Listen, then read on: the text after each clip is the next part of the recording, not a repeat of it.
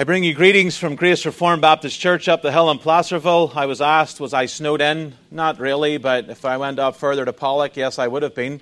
We did manage to get out through the rain this morning, but I bring you greetings from the, the brethren there, from myself and Pastor Jeff. Thank you for your prayers and for your labors as we continue to strive in the walk which God has called us to do. We pray for you guys often. I say it every time I stand here, and yet I know we do. We love you guys. We care greatly for you. I know I'm the only one that you've ever seen. There are more people up the hill, I promise. It's not just Merv by himself. So thank you and continue to pray for us as a church. Just like you, we're growing. We're seeing many visitors come in through our doors, so we'd ask that God would give us wisdom and help as we navigate, all of us, through life's trials and tribulations and even blessings that He brings upon us. So, Psalm 119. When I preached this at my own church, I joked that I was going to ask everyone to stand up and we were going to read the whole psalm together. Just like you did, they grumbled and complained and all the rest, but I'm not today. We are going to open up the first eight verses of Psalm 119. One thing to get out of everything before we start I have broke my finger, so if you're wondering what on earth is wrong with his hand, that's what it is. Children, try not to be distracted by this waving hand that goes about. And if I grimace at times, it's because I've whacked it for the 15th time. So, let's get about what we're here for, and that's worshiping our great God through His holy word. Psalm 119 says this Blessed are those whose way is blameless. Blessed who walk in the law of the Lord. Blessed are those who keep His testimonies who seek him with their whole heart, who also do no wrong but walk in his ways. You have commanded your precepts to be kept diligently. Oh, that my ways may be steadfast in keeping your statutes, then I shall not be put to shame, having my eyes fixed on all your commandments. I will praise you with an upright heart when I learn your righteous rules. I will keep your statutes. Do not utterly forsake me. Amen. This is God's holy word. Let's turn to God in prayer. Let's pray.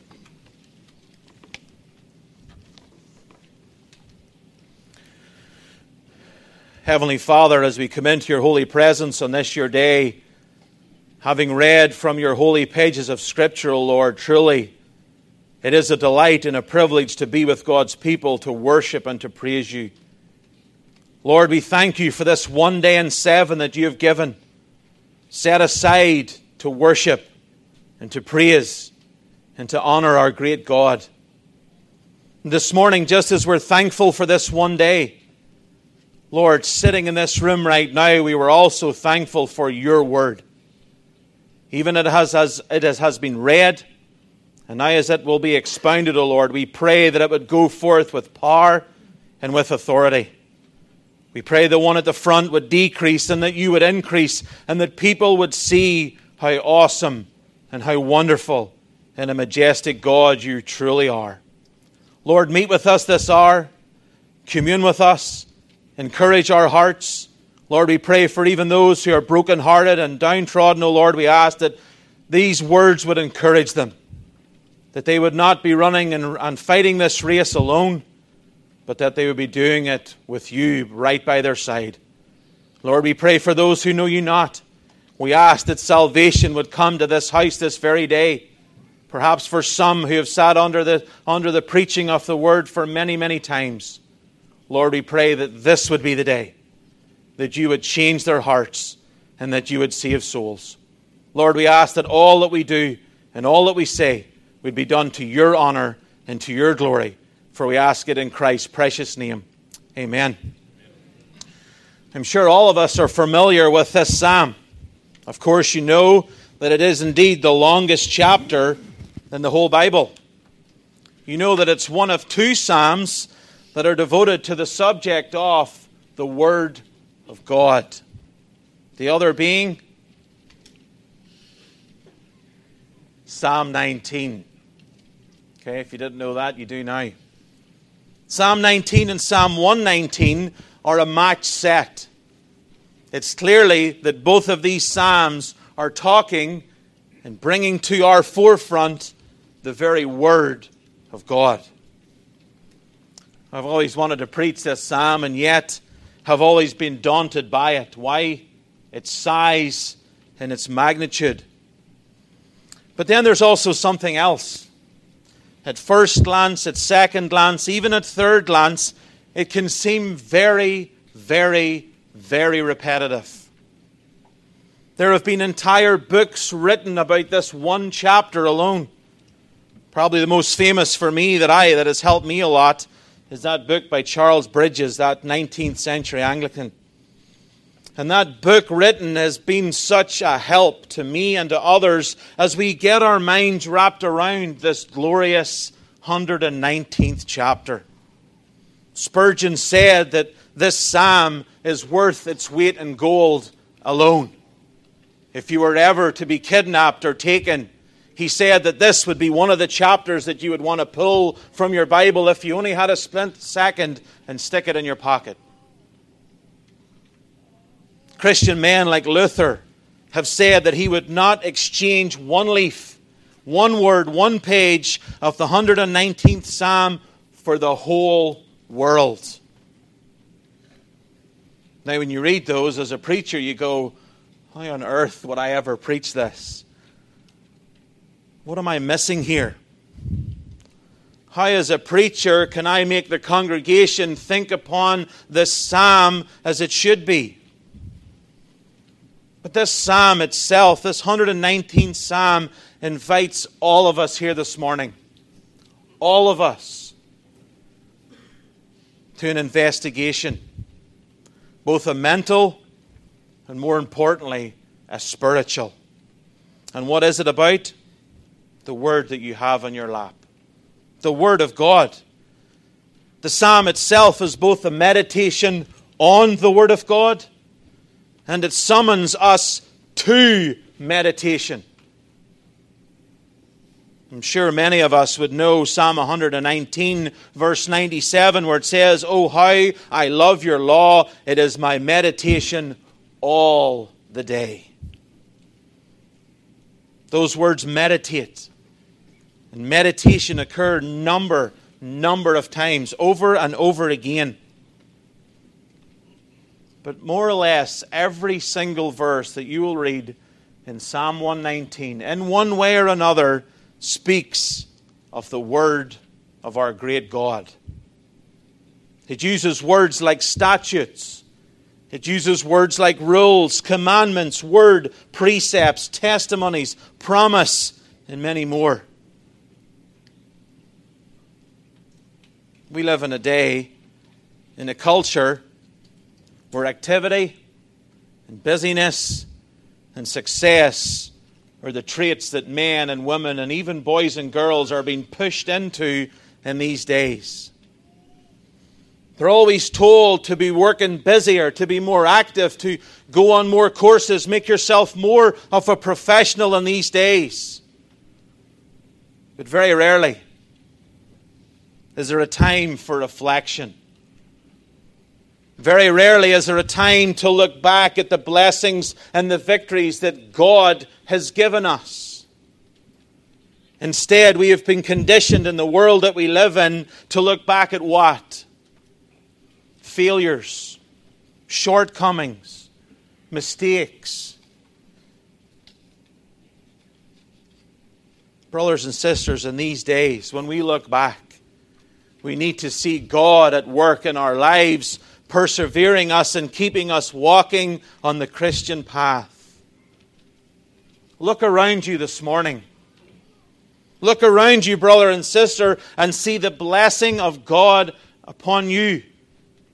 Even as individuals, and as I look as a congregation, I did ask the question why on earth did you change the seats round?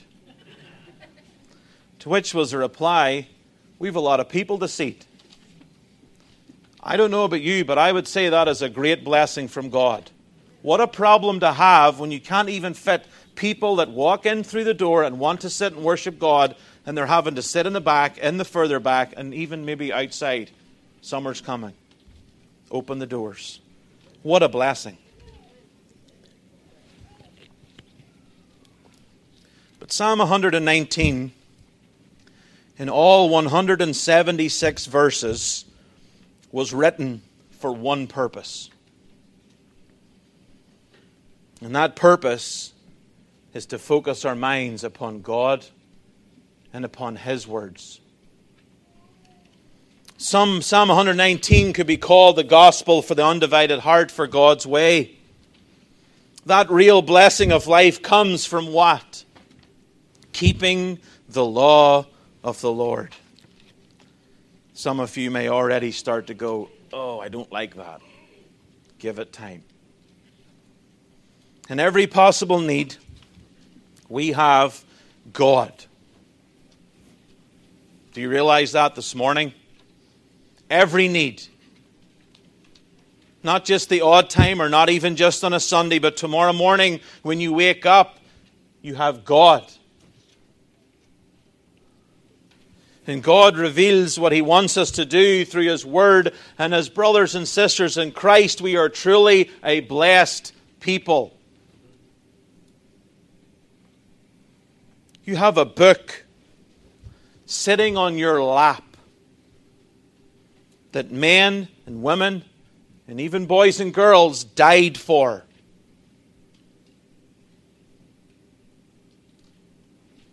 And yet, how often is it shut? How often is it a dust collector? How often is it thrown in the back of the car after church on a Sunday and on a Saturday night people scramble around wondering, where did I leave it? After the Lord Jesus Christ, this is the greatest gift that we have been given. And yet, in our day, and in our culture, what do people do? This book is never read.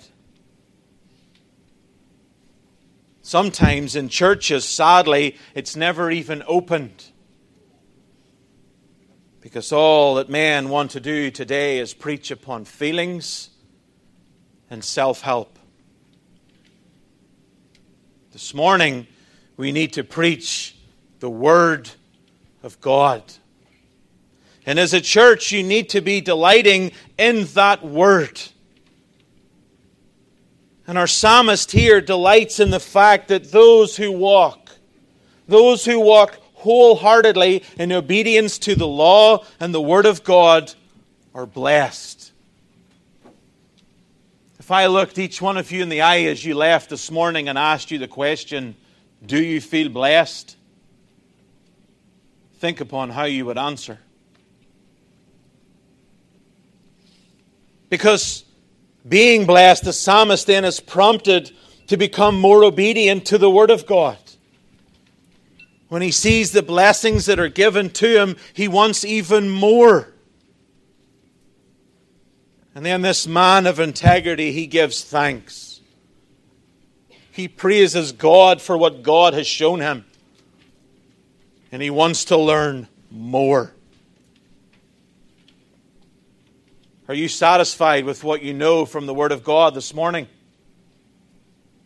Are you happy to sit here and go, well, you know what? I know it all. You don't. I'm not saying you're like me, but I have a brain that's the size of a pea.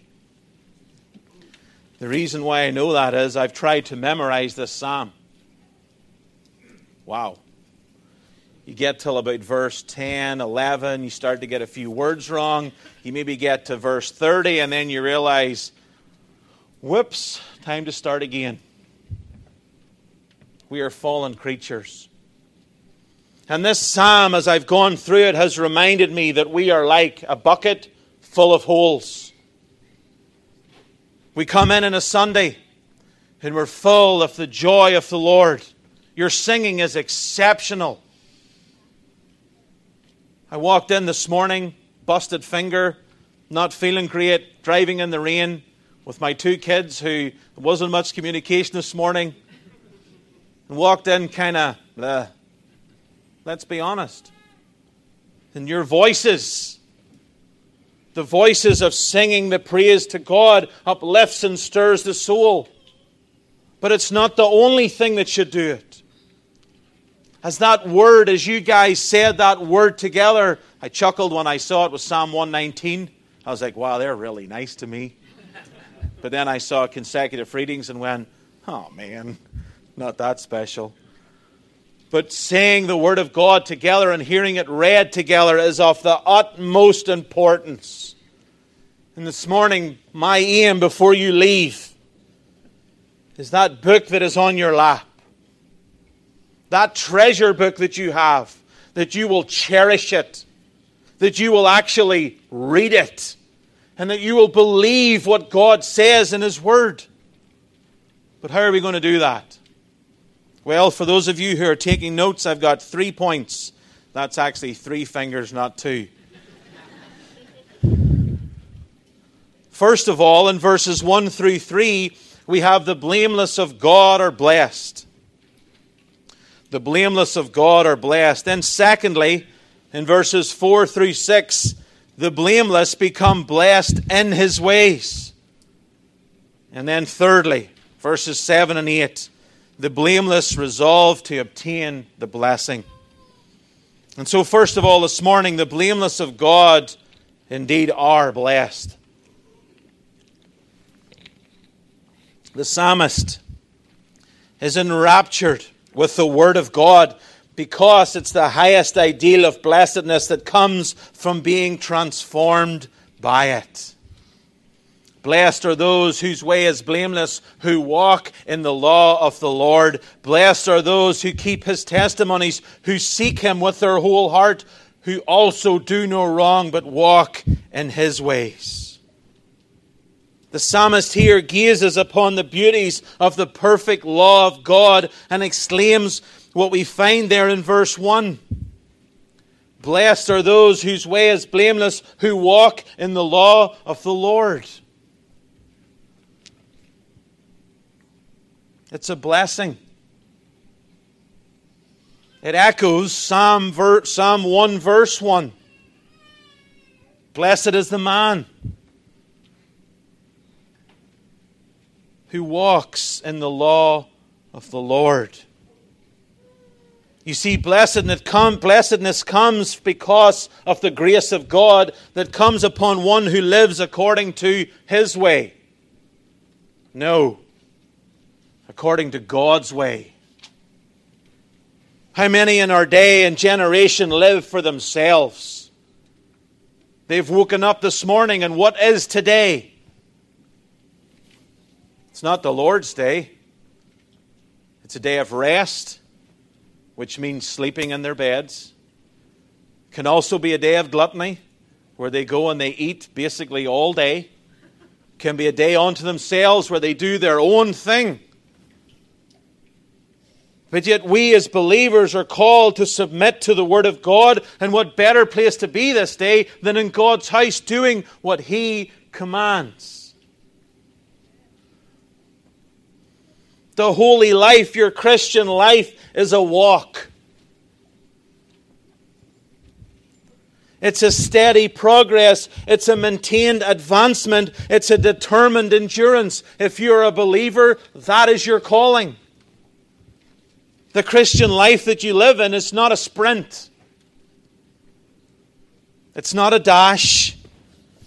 But at times, if you're anything like me, it's a hard and a difficult walk. The older I get, turn 40 in January. Wow, that was a big gasp.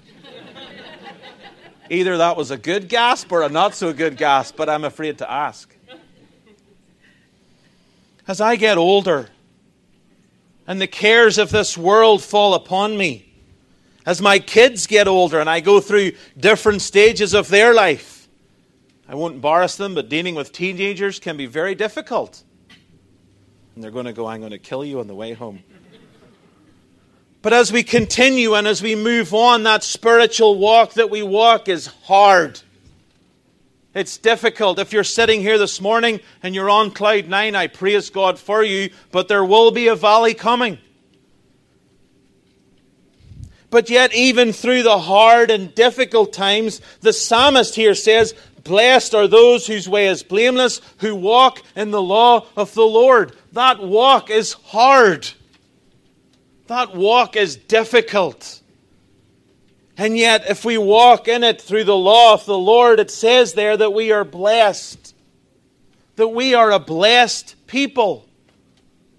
This morning, you are blessed, brothers and sisters not in anything to do with you, because you're a bunch of nobodies. You're a bunch of what the world would call rejects who the Lord has saved in His mercy. And this morning you are blessed. A better way to put it is that that word of fullness, meaning overfull with happiness and contentment. I ask you this morning are you content? Are you content? Or are you looking for the next thing to make you happy? You see, that high degree of blessedness and blameless literally is that word of complete or having integrity. That is what happens to those who make the Word of God the center of their life. They are joyous, they are blessed, but yet they are they have integrity in what they do. Let the word of God be a delight to you. Think of it this way. We all have our large televisions in our home. Some do, some don't. But think sometimes of those shows that we watch, or those movies that we watch. And sometimes after it's finished, your mind is numb. You're going, What on earth did I just watch? That's 90 minutes of my life that I will never get back. Pride and Prejudice being one.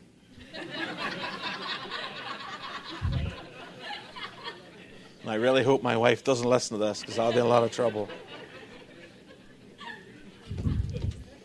I use it as a time of rest.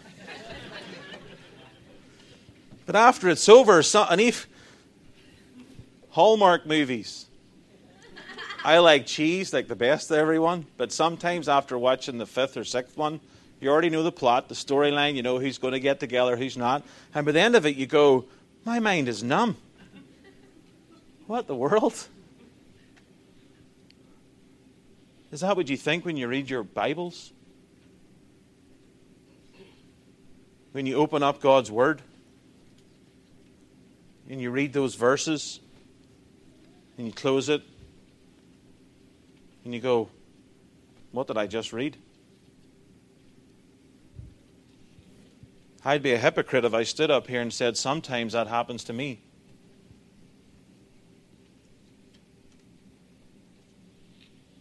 There are times when, even as a pastor, and I can't speak for Brett, but I can speak for myself. There, there are times when we go into our study and we open up God's holy word. And there are times that we look at it and we wonder, why me, Lord? Why am I the one to read this and then bring it to others when when I read it myself, I literally read it and go, What have I just read?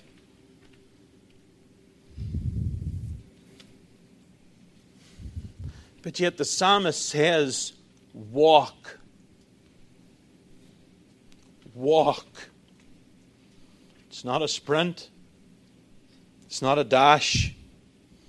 At times it can be a hard and a difficult road to walk upon. And yet the psalmist says here that time spent in the Word of God will bring satisfaction to your soul.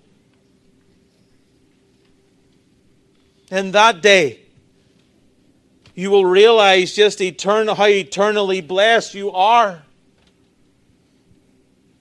This blessedness doesn't come upon us because of a grim duty or because of legalistic or external performance. No, it comes because we love the Word of God. Because look what the psalmist says immediately in verse 2 Blessed are those who keep your testimonies, who seek Him with their whole heart. At times, our heart can be cold to these things. At times, we can wonder, Lord, am I even a believer? And yet, we read the pages of Scripture, and perhaps we go into the Gospels or some of the epistles, and we see what Christ has done for us. And that little smoking flax suddenly becomes a flame.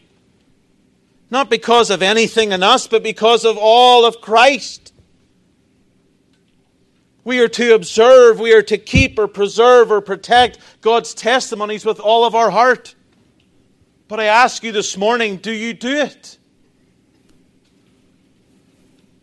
You see, God's blessings come from a combination of external obedience and internal affection.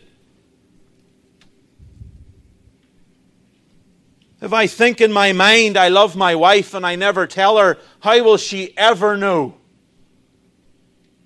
Man, when was the last time you told your wife you loved her?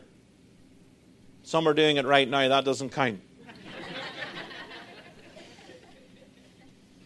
When was the last time you gave your wife a hug and you whispered in her ear, I love you, dear? When was the last time you took her by the hand and you went out on a date? and you spent time just with one another. The internal affection should lead to that external obedience. That's one example. There are many. Think of what it says in 2 Kings when it says, Praise the Lord. I will give thanks to the Lord with my whole heart in the company of the upright in the congregation. God knows your heart this morning. He knows those who give him lip service, but their heart is far from him. Young people, do not be deceived. I urge you this morning. God knows your heart. He knows how you stand before Him. And you may get up and you may sing those songs. And you may bow your head and you may agree. You may even be a good young person to your parents who doesn't give them any, as we say, jip in Ireland. That's nonsense. But yet your heart is far from Him. The Lord wants whole heart devotion. Believers, do you give God your whole heart? Or do you just give Him a fraction? Just enough to sort of quell it down a little bit. The great commandment states, You shall love the Lord your God with all your heart, with all your soul, and with all your might. That should be the habit or the practice of our lives. Our whole hearts, total devotion, not just on a Sunday morning and Sunday evening. Young people, what are your parents like on a Monday morning? Parents, what are your children like on a Monday morning? They can come in through those back doors and they can look all prim and proper. And they can smile and wave and say hello. But what is it like on a Monday morning? On a Tuesday morning? God seeks us to give our whole hearts to Him. Not just on this day, but every day. You see, men of integrity are here described both by what they don't practice and what they do practice. Remember, young people, God's eye is always upon you. Adult, God's eye is always upon you. We're to live as God's word requires us to do. You see, remember, sin will keep us from the Bible, or the Bible will help us keep us from sin. I'm not saying that we will be sinless, trust me. Biggest guy up here. But we will be more aware of our sins. We will be more aware of the need for repentance from our sins the more we are in the Word of God. Think of your own walk. How often can you think back in the days when your heart was cold? You've gotten halfway through the day. Your children are driving you completely up the walls. You've yelled at them quite a lot of times. Perhaps your spouse has walked in and it's just like World War III has erupted in the kitchen. And then it dawns on you. Something triggers in your mind. You know what? I haven't been in the Word. That's happened me. You've got up in the morning and things have came in and you haven't had your time of devotion with God and His Word and prayer. Brothers and sisters, we need to be in the Word daily. Not just on a Sunday, but every day. Practically.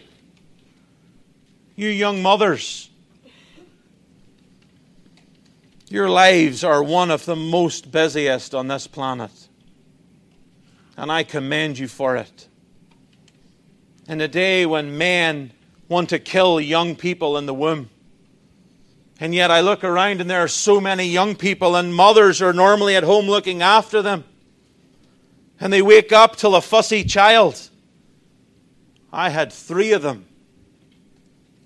The last one was the worst. That's why I didn't bring him this morning, because these two couldn't corral him. He has red hair, he's turning five, and he would rather run through a wall than through a door. Pretty much sums him up. But there are times when my wife would wake at 4 a.m., 5 a.m. in the morning to feed him. He had a very large head. He also has a very large belly, and he liked to eat a lot, just like his daddy. But there are times when my wife would wake up and she'd be caring for him. And I'd look after him, and she would go back to bed, and then wake, and the day would get through, and she would beat herself up. She would think I didn't get my 30, 40 minutes of quiet time. And she would hammer herself and feel bad about it. Mothers, meditation. Not the one where you go, hmm. Meditate. What does that look like?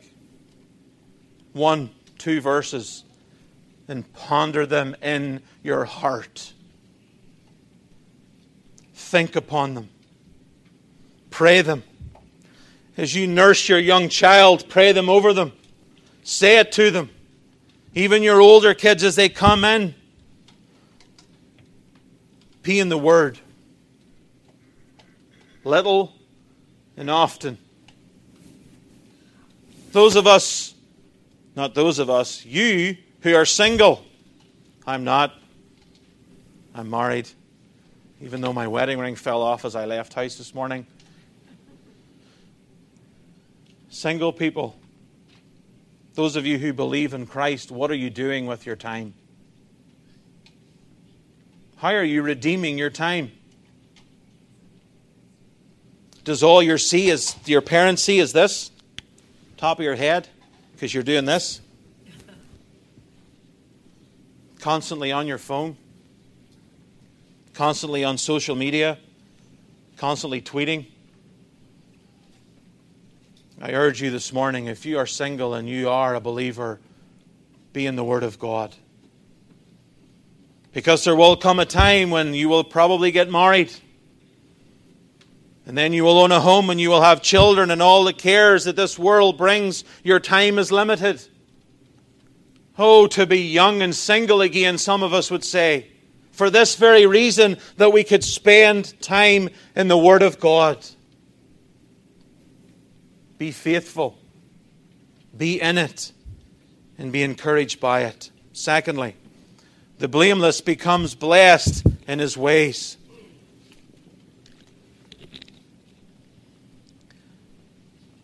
This wholehearted seeking after God is to be grounded in God's revelation, as verse 4 tells us. You have commanded your precepts to be kept diligently.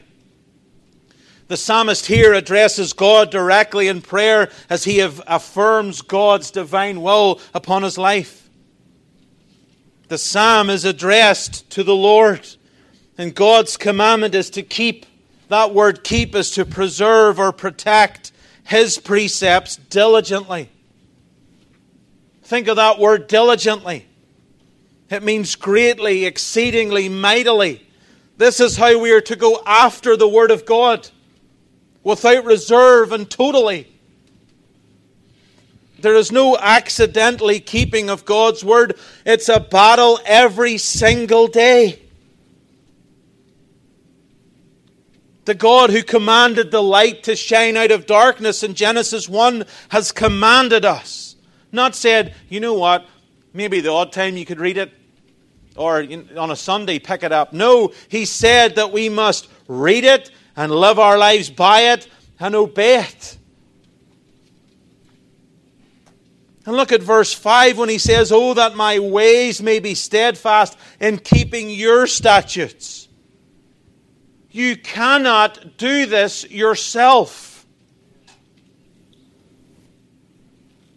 God, God must give us the desire for obedience.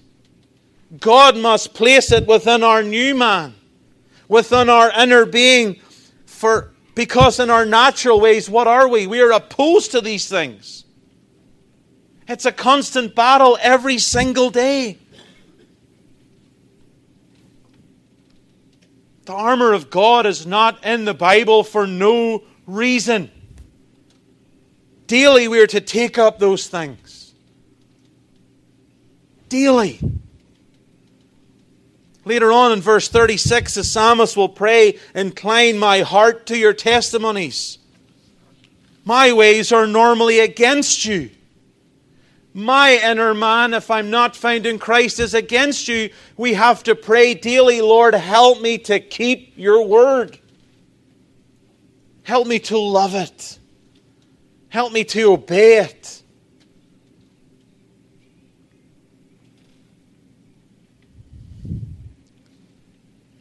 Statutes are God's permanent entrapments. Without such a heart renting cry to God for help, of our Christian life becomes shipwrecked on the rocks.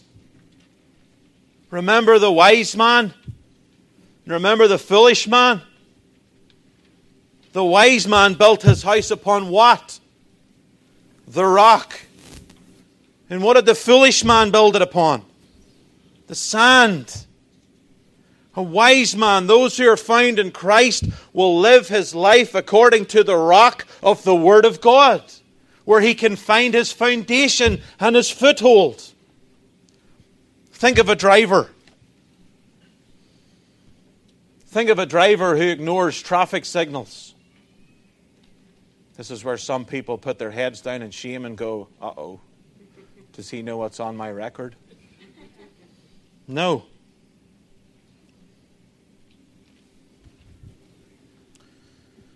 My young boy loves the green on a traffic signal. He yells out, hit the gas. It literally goes from yellow to green, and he's already yelling, hit the gas. He's very impatient. And sometimes, even in the car, when the red light comes on, he'll say, hit the gas. And that's what we sometimes do, if we're being honest. Some of us have gone through traffic school. I haven't. I can stand here and say, Praise the Lord eight hours. I don't really want to do that. But cheating on a red, or sometimes absent mindedly stopping on a green, does what? It dangers us, it puts us in danger. And although sometimes a series of red lights as you're coming down Hazel and you're trying to get here and you're maybe a little bit late, and every darn light turns red, and that thought comes in your head hit the gas. No. Because why? An accident can bring even greater damage and pain. The Scriptures and the Word of God also have red lights. They have warnings. They have things that as Christians we need to listen to. They tell us against envy. They tell us against pride, against hatred, irreverence, lust, and selfishness, and the list could go on. And when we read it and the Holy Spirit alerts us to their presence, what should we do? When that red light comes, stop.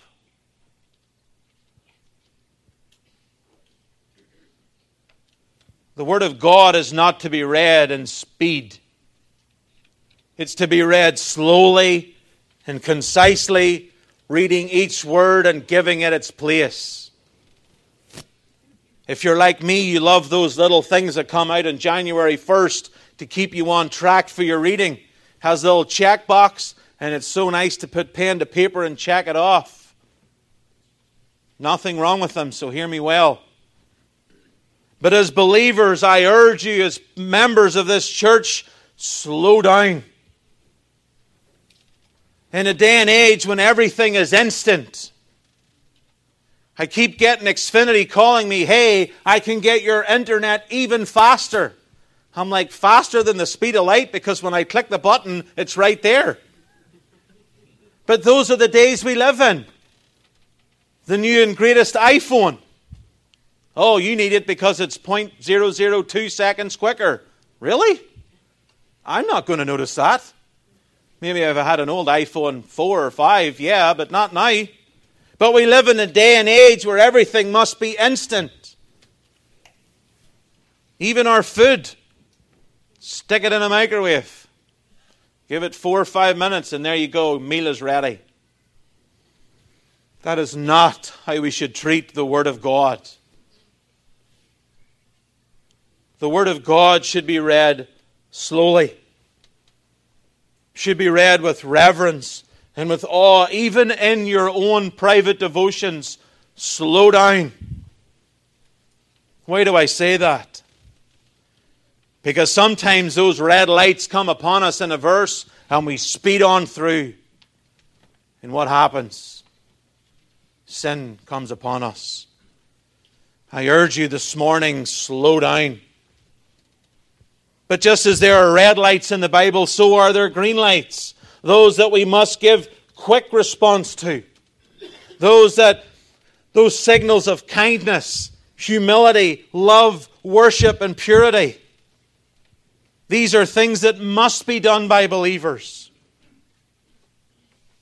This morning I ask you, are you kind to one another? Or this morning as you sit there, do you have a beef with someone?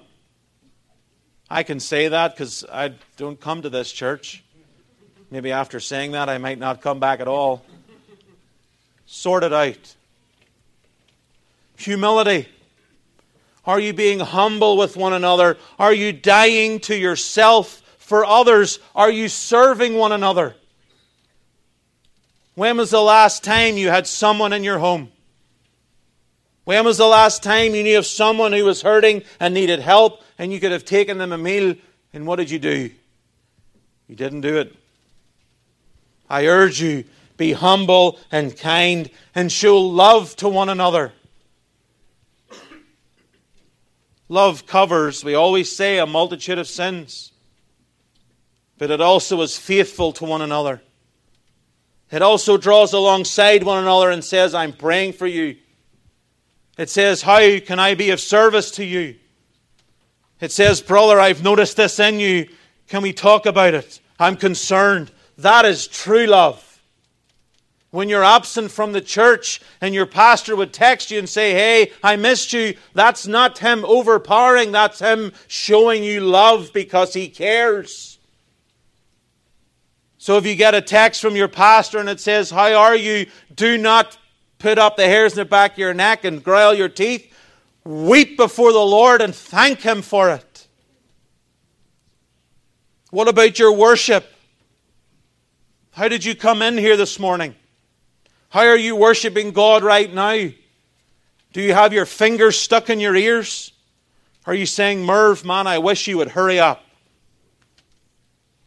Or are you listening to these things, realizing that the Word of God is the greatest gift and something that should be treasured?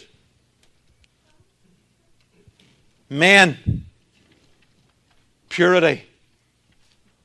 How do you stand before God? Young men, as you growl around on the internet and your finger is prone to click, remember God sees all things. If you need help with it, ask a brother, draw alongside them. Say, I'm struggling. God stops and God starts are designed to help us. The signals of Scripture are meant for our protection. Run a red light. And yet, how often do we run the red light of Scripture?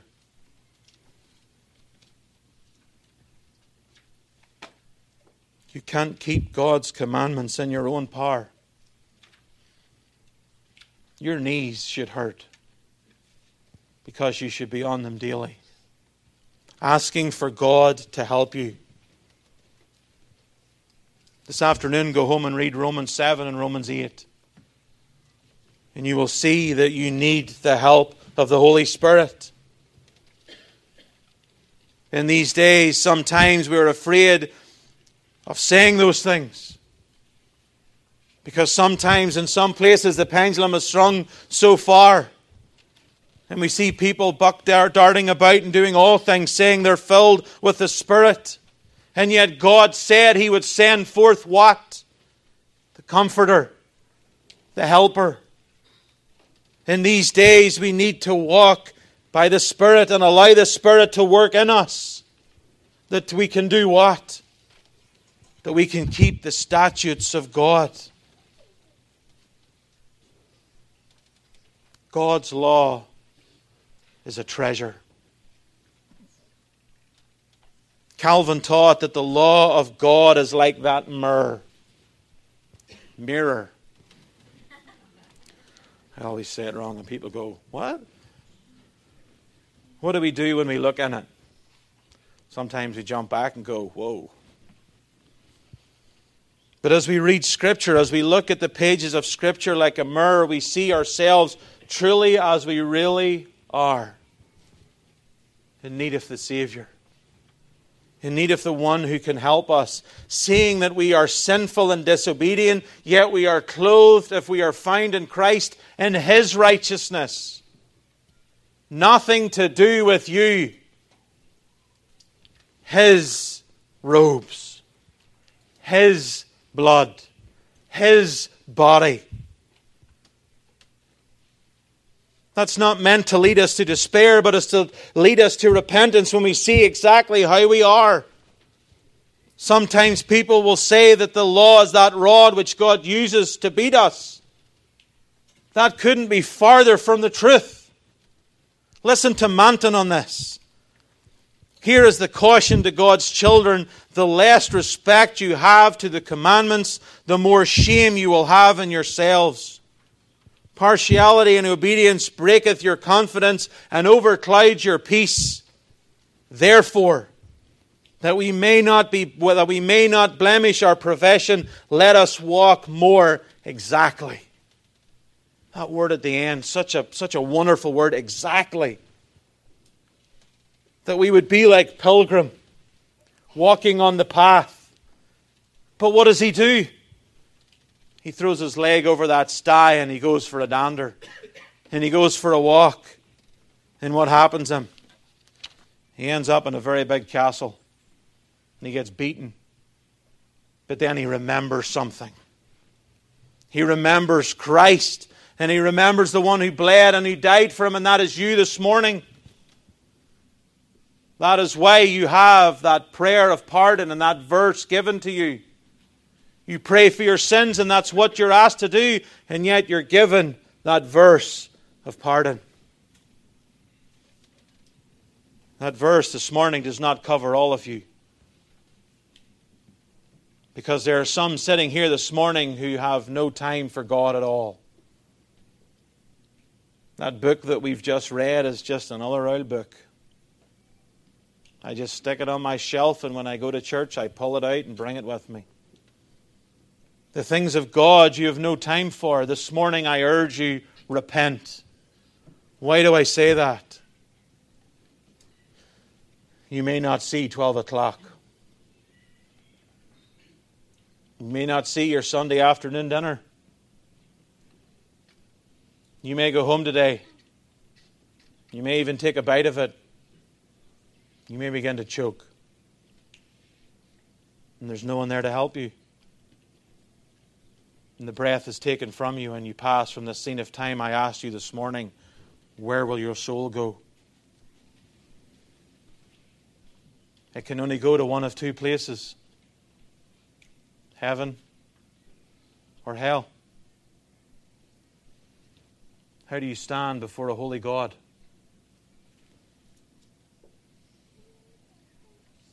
This morning I urge you, run to Christ. This table that we are about to take off very soon, the body broken, and the blood shed to take away our sins. Believe on Him. Don't believe on me. Don't believe on Brett. Don't believe on any of your other elders that are here, your deacons, because we can't save you. Young people, neither can your parents. When you die, it's not like your daddy throws you on his back and takes you in through heaven's gates. That's not how it works. Sitting in these seats, great that you are here, those things don't save you. There's only one belief in Christ, repentance from your sins, and turning to Him.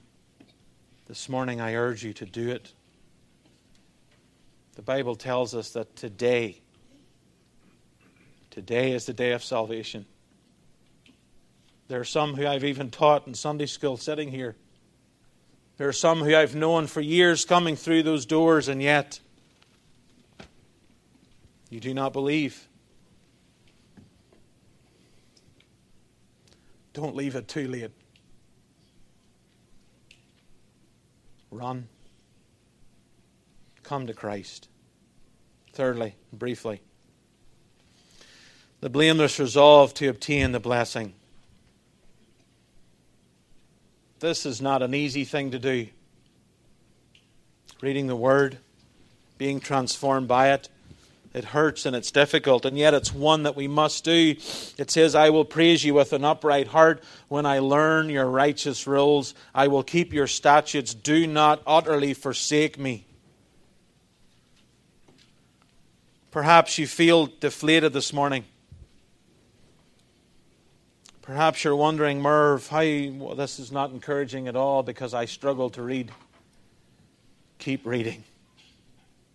Keep seeking the God who you've come to worship and praise this morning. Do not give up. It's a perseverance of the saints. It's not a say, I believe in Jesus, and then just forget about it. It's a daily thing. Do what the psalmist does here. Do what he does. He, he learns the language of praise by doing what? repeating the phrases in the Psalms. Some of you, I know, have memorized massive passages of Scripture. Perhaps some have even tried to tackle this one. Can I encourage you to keep at it? Memorization is so important. Why do I say that? Because there may come a day when that book on your lap is taken from you. It Might not be in my day. I pray it's not in my kids, but I don't know. No one knows. But if you do that, if you memorize these things, this, this psalm or whatever passage of scripture that you do will be a wonderful part of your devotional life.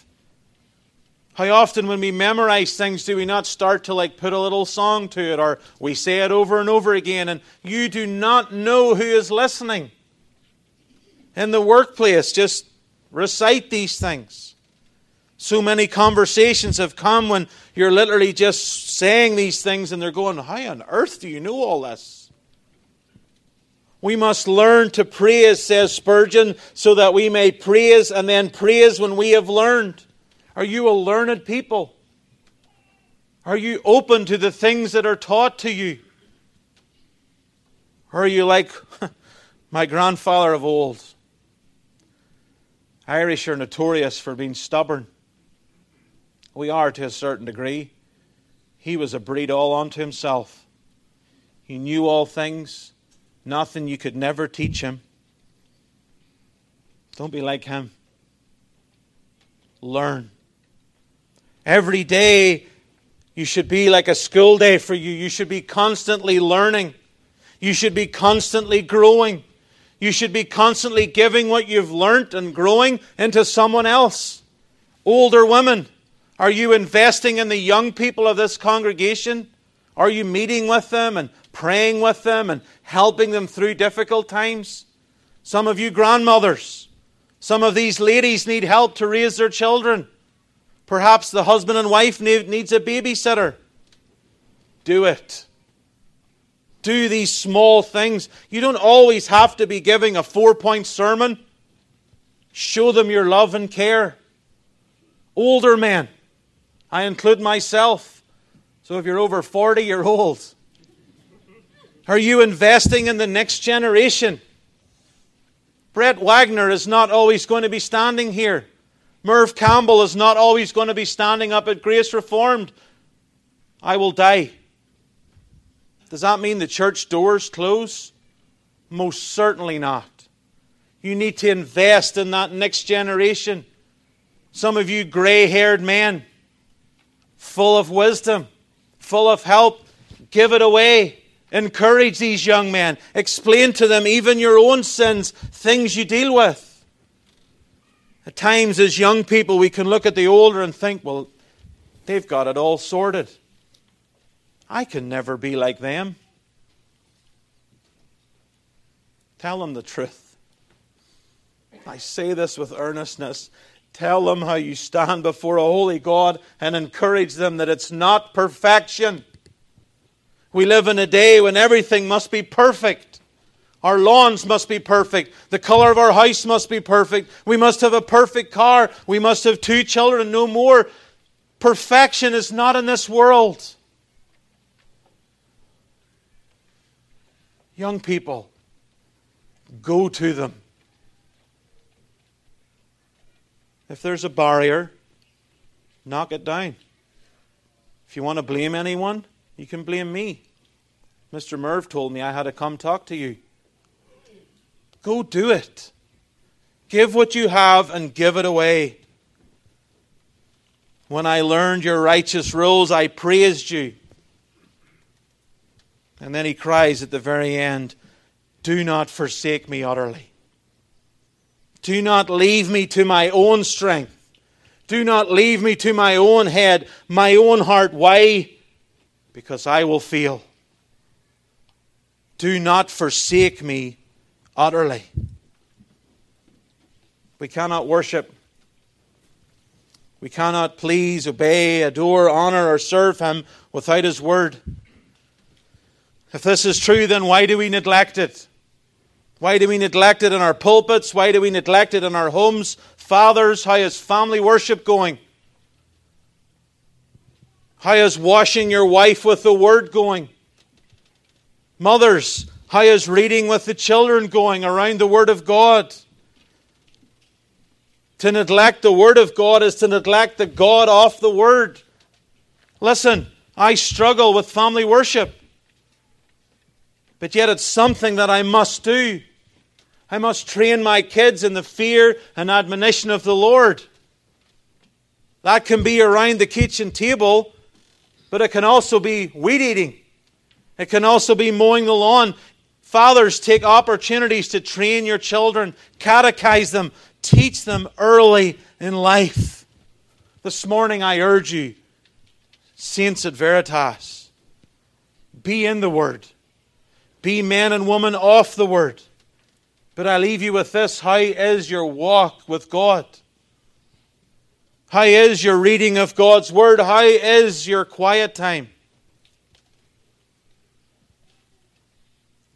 When you open your eyes in the morning and you look at your bedside table, and there's two options there's the Word of God, or there's your phone.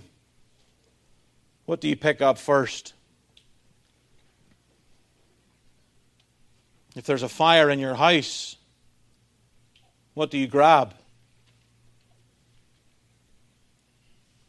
We need to treasure this. We need to treasure this with all of our lives in these days. The world is trampling the Word of God underfoot. We need to be that salt and light and take a stand for the things that are contained in it. Pray to God. Pray that God would aid you to do such a thing and that the Word would be holy, wholesome, and loving to you in these days. Amen. Let's pray.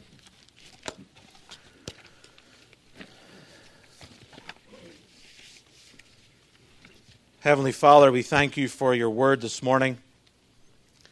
We thank you for the pages of Scripture that we have been blessed with in our own language in these days to read. Oh Lord, we pray in these days that we indeed would read it, that we would slow down in our lives, that we would read it intently, each word given to us by a holy God. Lord, we ask that you would equip us to do these things as we cannot do it ourselves.